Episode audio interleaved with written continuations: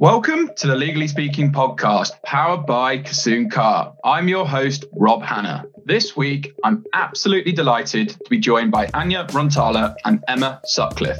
Ania is an M&A expert and corporate partner, and Emma is a top quality financial markets litigation partner. Both Emma and Ania are partners at the leading law firm Simmons & Simmons, and together they co-chair Simmons' award-winning women's network, the Number One Club. So, a very big welcome, Emma and Ania. How are you? Hello. Hello. Really well, thanks. Good stuff. Pleasure to have you. So, before we go through both of your amazing achievements and everything you've achieved in the legal space to date, we do have our customary icebreaker question on the Legally Speaking podcast, which is on the scale of one to 10, 10 being very real, how real would you rate the reality series Suits in terms of its reality? I'm coming to you first, Emma. I've never seen it. I've seen a clip of it. I'm going to go with a minus 10. I don't think I've ever done a case that has taken the five days it seems to take in those sorts of programs. That's a fair comment. And Ania, what would you what would you say? Well, Emma's clearly more highbrow than me, so I, I, was quite partial to suits at the beginning. So, but I wouldn't give it much more than a four. I think what confused me. So, I'm a corporate lawyer, as you said. Emma's a litigator, and I'm not quite sure what they are. They sort of dabble in corporate, they dabble in litigation. And the other thing is they never seem to have any paper or documents. I mean, mm. that is my life is paper and documents. So yeah, yeah four, I think. Quite yeah. glamorous as well. I'm not sure we're as glamorous. Wow. on a good day. on a good day, indeed. So we always like to to sort of start at the beginning of um, you know our guest journey. So why don't you sort of tell us both a bit about your backgrounds and how you got into the law? So Ania, why don't you start? So it's not a particularly exciting story. So it wasn't suits that inspired me. I think, uh, showing my age, it was a bit of LA law. So I think I always wanted to be a lawyer. I'm not quite sure I ever knew really what it meant. I did quite a sort of standard route. I did law and French at university. So I got to spend a year in the south of France, which was amazing. Went to law school in London and then I got my training contract at Simmons. So I've been at Simmons my whole career. I actually joined Simmons wanting to be an employment lawyer. I thought that was going to be my thing, but actually I did corporate in my first seat as a trainee and absolutely loved it. I loved the excitement of it. I liked the problem solving nature of it. So yeah, it's all quite standard, my journey into law, I'm afraid. Well, we like standards. So, uh, and Emma, how about yourself? Yeah, not dissimilar actually. I mean, I always really enjoyed debating at school and quite liked the idea of coming up with arguments. I didn't have anyone in my family who'd done law, so it was it was a bit of a risk, I suppose. But I did a few placements and I really enjoyed them. So I didn't read law at, at university. I read PPE and I sort of followed a similar route to Ania really. But I always had it in mind that I wanted to perhaps be a litigator and considered the bar. But after a, a couple of placements, I decided actually being a solicitor was for me. And I did something similar. I trained at another city law firm, but I have been at Simmons now for over 16 years and had most of my professional career here. So it's been great. Great stuff. And you're both partners and, and doing so fantastically well. If you were to say, the best thing you enjoy about your jobs, what would it be? Emma, what would you say? I would say winning a case. I mean, that's sort of what a litigator would say, really. And by winning, it's not sort of straightforward as that, but it is the satisfaction of making new law or getting a great result for a client and really working with a team because these things are hugely led by teams. It's not one or two people. It's very much, you know, a group of people. I love that. And that's, that's what I really enjoy about it. Great stuff. And how about you, Ania? What would you say is the best thing for you? That no two days are the same. So I've been doing this for, I can't believe I'm saying it, 17 years. And genuinely, I've had no two days that are the same. That's really important for me. It's about people, as Emma said, it's about listening to your clients and putting down on paper what, what it is they want. It's about working in teams. For me, that sort of keeps me going um, and has kept me going for about 17 years, as I said. Great stuff. Okay. And as I mentioned in the introduction, um, you both co-chair Simmons and Simmons Women's Network, which I believe celebrated its 10 year anniversary in 2018. So for those not familiar with the initiative, Emma, why don't you start off by telling us a bit about it? Yeah, absolutely. So both Ania and I were involved at the beginning and were sort of the original team, as it were, that became part of the number one club. That's the name we give it. And we now call it TNOC for short. And the reason behind that is because of the name of our office at One Ropemaker Street in London, not because we consider ourselves in any position of grandeur. And we didn't want a name that just mentioned women. It was intended deliberately to be inclusive. I think it's fair to say that we've been on quite a journey in the last 12 years. And in that time, Ania and I have certainly moved through our careers and become partners, but we've also seen a very big change in the approach that our women's network does its sort of good deeds, as it were, within the firm. So it started off as, I think, an opportunity for women to come together and talk about some of the challenges that they faced. But now it's much more integrated within the rest of the firm. It's something that is open to all. We do a lot with clients and we've really built up our three pillars, which is probably something that Ania can talk about. Yeah, Ania, tell us a bit more. Oh, the three pillars. Thank you, Emma. So, yeah, so we have three pillars that sort of tracks our evolution. So, the first pillar is looking after number one by reference obviously to TNOC. So that is this sort of more internal facing stuff. So training and support for women within the firm and creating networking opportunities for them. Then we have what we call sort of plus one, which sort of tracks our, our, evolution. So this is organizing events for our clients. So events absolutely open to all, all at Simmons, men and women, where we do events for predominantly our female clients. We've got quite an exciting roster of sort of past events. They tend to be focused around speakers or the theatre or art that sort of stuff. And then the third pillar, which is our newest pillar, is our collaborating as one pillar. So that's us working with our clients and their women's networks, or even helping clients set up their women's networks. It's working with other organizations. So there's a great organization called the Gender Network, which is run by a woman, a fantastic woman called Vanessa Vallely. And that brings together lots of women's networks from across the country. And it's not just law, it's not just finance, it's they have the police, they have armed forces, etc. And they meet quarterly to sort of share ideas, and sort of just try and come together to sort of push objectives beyond your own organizations. And we work with people like the Law Society. So we helped with the Women in Law Pledge, which the Law Society released last year, which encourages law firms to sign up publicly to pledges around gender balance publicly. So, including a senior sponsor and ensuring that uh, gender balance features in the way that partners are remunerated, etc. So, yeah, so it's quite a broad spectrum across our three pillars.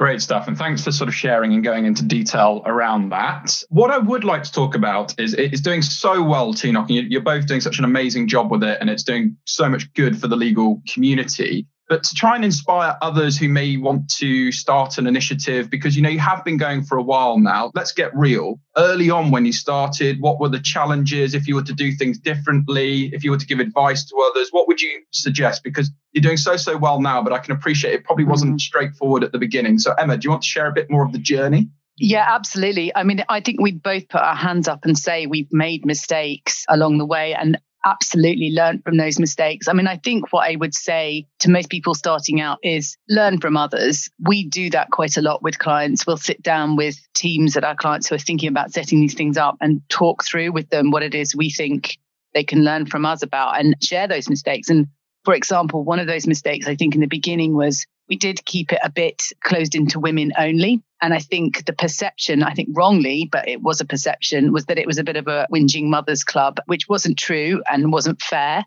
but that was the way it looked. And I think that's absolutely moved on. It's not just mothers, I should say, that come to those meetings. And it wasn't just about whinging, it was very much about putting sort of serious gender diversity issues on the agenda and so we've had those discussions with clients who are trying to set up their own networks and the importance of bringing men along with you in the journey. Now, we have men on our committee. We think that's really important. And they find it very powerful to go out to clients and spend time speaking to women if they're part of a, a women's network. That gives them that access and that platform. It isn't just about women in the firm. I think the other thing that we realized was that everybody is very enthusiastic about this topic and people have really got behind it it's quite easy to put too much on your plate. And you and I both have full time jobs, and you know, running a women's network can be a job in itself. So we're very, very careful to make sure that we're clear about our objectives, which we've outlined. And we've also tried not to take on too much and make sure that we have really great events around which we sort of build our profile and increase our network. So the speaker events that we've had, we've had some wonderful speakers over the years, but we try and aim for the sort of really high quality things and do them regularly, but not try to take on too much. I think those are two big things we would say to people starting out. Thank you. That's great, Emma. And Ania, Emma mentions a point there about sort of balancing workload and TNOC being a, a full time job in itself. You know, you both run very busy, very successful practices. again, not to, to sort of scare people off, but maybe to give advice and tips. How do you manage and how do you fit it all in? Because I know yourself, particularly, you've been very, very busy with your practice recently. I mean, yeah, it's a, it's a good question. It's a $64 million question. I mean, it comes with practice. I say I'm a corporate lawyer by day, but probably more corporate lawyer by night, and then co-chair of, of TNOC during the day. But I think to Emma's point, so we have a really established TNOC committee within the firm. So it broadly covers representatives from across our whole business. So not just the legal departments, but business services and across the range of levels. So from trainees through to partners. And that's been essential. So it's very much a, a team effort. We've tried to sort of not formalize the committee a bit more, but try to give people specific roles on the committee so it wasn't just sort of me and Emma, so to empower people. So it really is about delegation, trust, and sort of experience. But yeah, I mean, the balancing act is something that just comes with years and years of experience. I'm not sure I've quite got it down yet, but um, it's definitely working together as a team. That's the, the huge part of it. Great stuff. I definitely think a lot of people are going to be excited, very much interested following this discussion today. So, Emma, how can people get involved with the number one club? Is it just for lawyers within Simmons? You've mentioned it's not just for women and men, but yeah, how can people get involved? Well, I should say it's not just for lawyers as well. I mean, one of the things we tried to make clear at the outset and are certainly focused on more recently is that the whole firm is invited. It's people in other functions, business support, HR, secretaries, anybody can come. And we do sort of make that clear. Anyone can be offered to be on the committee internally, but in terms of people externally, we run lots of events and we sort of do post them on LinkedIn. We're very happy to hear from clients if they want to participate when we have those sorts of events, both the collaborators one approach and the approach where we invite people on a one on one basis. So absolutely put your hands up if you are interested. And Ania and I are always very happy to talk about our experiences. And we also do do sort of public speaking. We do come along to various events. We do offer support to other clients. We've done joint events with clients. And I think that just helps amplify the message a bit better across the city and more widely if you're doing those kinds of things. So very happy to see people get involved. Brilliant. That's great to hear. And Ania, I understand TNOC separates HR issues from the women's network. So tell us more about this and why is that so important? Thanks, Rob. So that is really important. And that really, again, tracks the evolution of TNOC. So at the very beginning, I think we did sit around the table and talk about maternity leave, shared parental leave, and other things. That is very much not within the TNOC agenda anymore. I mean, don't get me wrong, we're obviously interested in it and we support those discussions, but I think it's really key for that to be owned by the firm, to be owned by management, because it's not just a women's issue, it's a firm wide issue. So, as well as TNOC, we have a gender balance committee internally, which is um, chaired by our senior partner, who's a huge, huge champion of gender balance at the firm. And I'm not, I'm not just saying that; it is genuine. He's won awards. It's true, and it's really important, I think, for an organisation to really shift the dial on gender balance to have sort of senior management advocating and, and really supporting. So on the gender balance committee, that's where we sort of talk about and feed into HR about more HR related matters so that it's not linked to TNOC. Because I think it almost devalues a little bit if it's run by a sort of an internal women's network. It's sort of perceived more as a women's issue. So yeah, so that's been really key for us. Great stuff. And yeah, thanks again for sharing that. And Emma, coming to you with TNOC, what can other firms take note from TNOC? I guess is my question. What would you say to that? I mean, I think some people and we do get this challenge occasionally. Say i just i don't think it adds particular value. It's just a group of women discussing issues but actually we haven't seen any change. And i would refute that. I would say we've seen huge change within our organization in the last 10 years. And i do think that our women's network has had a contributing factor to that. So i think we used to have approximately I think it was 14% of women in the partnership when we both first started. I think we're now looking at something like 25% in London. And I think that is a lot to do with putting this issue, this gender balance issue, onto the radar of senior management. Now, I think the discussion is moving on a little bit from gender balance. I think it's moving more towards other types of diversity. And I think that is right. But I think what helps with that is that we, as a women's network, also support our other networks. So our ethnic minority networks and some of our LGBTQ networks and those sorts of things. And we are able to do that with the benefit of the experience that we bring to the table. So I think that's that's really valuable. And I do think we've seen change. Change doesn't happen quickly. It's this has taken 12 years. And, and actually I would say that's quite fast. So it's absolutely about investing in it as a long-term project. Great stuff. And Ania, I understand that you were recently recognized as a Times Top 50 employer for women. So many congratulations. You also received over nine different nominations at the Women in Law Awards. So tell us more about the achievements with the club awards are important in a way. We don't do it just for the awards, but the awards are important because I think it's important for for people internally to see what the firm is doing around gender balance beyond just seeing the sort of the women at the partnership table and in senior positions. It's important for recruitment. Obviously, you know, the lifeblood of our firm is the trainees and training them up and getting them through up to partnership. So it's really important from that perspective.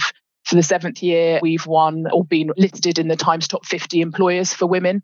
For 2020, we're one of few law firms. That means a lot because it's sort of external recognition for all the good work that we're doing. And as you say, we've been shortlisted for in I think it's seven categories, as you say, in the Women in Law Awards. I think the winners are announced in, in November, so we wait with a bated breath. And I think I mentioned earlier as well that we also get recognition for our sort of male champions. Um, I'm not sure that people love that term, but our male supporters. So Colin Passmore, our senior partner, was ranked in the Heroes, capital H E R, 50 advocates for his achievement in uh, championing gender balance and equality. So again, super important to us but really to emma's point earlier really the sort of the recognition that we need is seeing the numbers improving in the partnership so we've really seen an increase and we are seeing a lot more. So over 40% of our internal partner promotions over the last good few years have been female. So it's those things that I think really drive us. Yeah, no, thank you. And congratulations again on all of those achievements because they thank are you. they are important and what you're doing deserves to be recognized. And Emma, how have you found that sort of running TNOC has had a positive effect on your practice? And has it made you a sort of better lawyer in the process? I should say I do it because I really passionately believe in it. Um, and it's always been something that I felt very strongly about, even before I became a lawyer, that it was unclear to me why all these brilliant women around me were not achieving their full potential for no obvious reason. So it's been a long term passion of mine. And so I do it for that reason. So, in terms of having a positive effect, it's actually been enjoyable, but it's also been really helpful for my career. I mean, it gave me access to a network that I wouldn't have had. I knew my team around me, but I didn't necessarily know the other people in the firm. And it just instantly gives you that access and experience. And it makes you feel as though you're not alone on certain issues. So, that was really helpful and supportive. But I think as diversity has become much more of a higher priority within firms, I think that also meant that we had a voice and an interesting point of view that I think has helped push my career forward and actually, frankly, raised my profile, which was really helpful. And I think nowadays, you know, gender balance isn't something that sits at the bottom of a list that, you know, it would be a nice thing to do if we could. It's absolutely front and center of most firms' priorities in terms of recruitment, promotion, and retention. So it has been fantastically helpful for me and a really great experience if I chip in there as well, if I may, the other thing is it gives you great access to clients. And look, we're lawyers and we depend on our clients. So it's given us the real opportunity, Emma and I, to really get to know clients and sort of get into the DNA of clients, if it's not too naff a thing to say. So I think it's really important. And I think it really helped us when we were associates and giving us access to clients at, at that level. And mm-hmm. I think it really did help us with our sort of partnership track. So it's the networking element, both internal and external, that the network really gives. I think it's really a vital element. Yeah, and I guess on that then, Emma, what what sort of positive effects you've talked about? You know, the internal promotions and partner promotions, and that's great. But what other sort of positive effects do you think TNOC has had within Simmons generally? So I think it's taken some concepts that were originally regarded as not a firm issue and put them firmly at the centre of uh, of consideration by senior people. So in the beginning, it was about things like are we treating our maternity return as well? Are we putting the right people forward for promotion? Are we supporting the people who perhaps need better training, different training? Are we looking at the way that we work, you know, work life balance? And those things have definitely become front and center of what the firm does. We have probably more people than we can normally accommodate are coming to our committee meetings. Some of these issues are things women are now fully engaging on, but also are men. I think people feel energized when they have people around them and can bounce ideas off. And a great example of that was we ran at very short notice um, an internal event to mark the passing of Ruth Bader Ginsburg in the States, um, very influential on a lot of us. And a lot of us felt quite moved by her loss and not really being in a position to mourn it the way you might we threw a very short notice event and people came together, obviously on Zoom. Um, we talked about some of the impact she's had, both in terms of the law, but also just how she was a role model. And I think those kinds of events are very inspiring. People contribute their views. We hear different thoughts about what we can take away from that. And we go off and we do that in our day to day roles. So I think it has really energizing effect when we can talk about those topics in that way.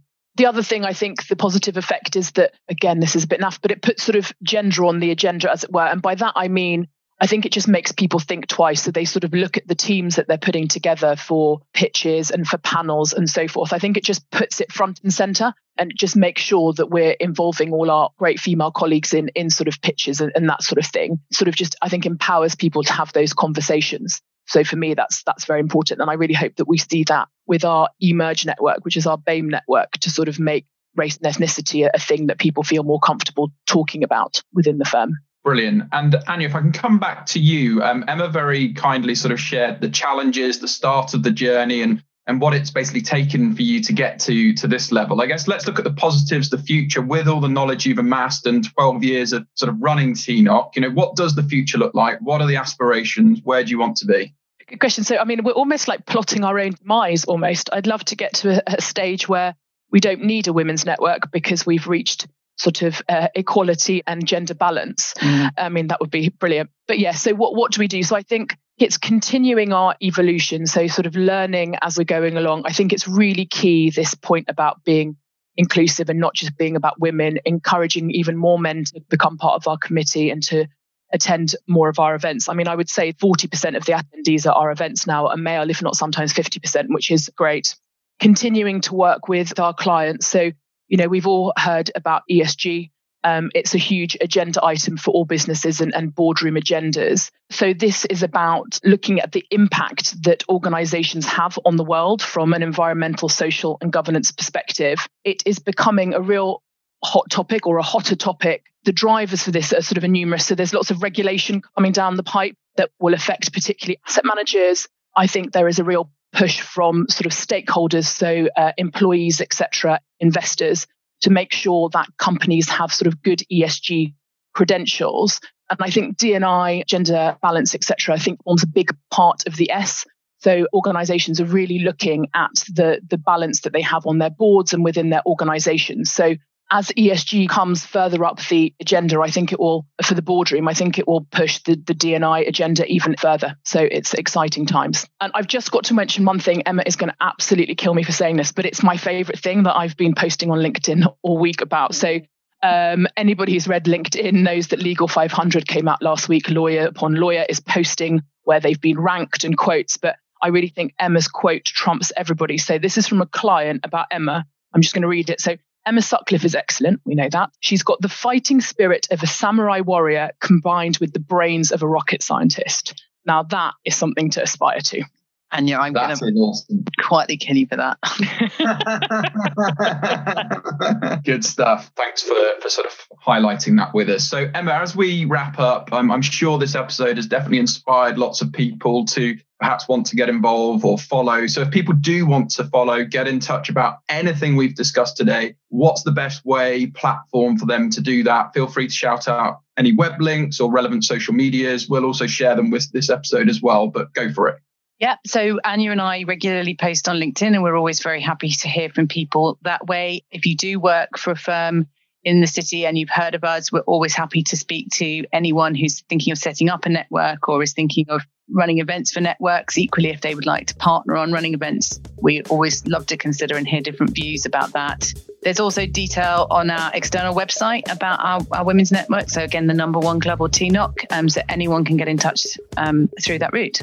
Excellent. Well, thanks a million, Ania and Emma. It's been a real pleasure having you both on the Legally Speaking podcast. Wishing you both lots of continued success with your legal careers and all things TNOC. I'm sure we'll be speaking with you again in the future. But for now, a massive thank you and over and out.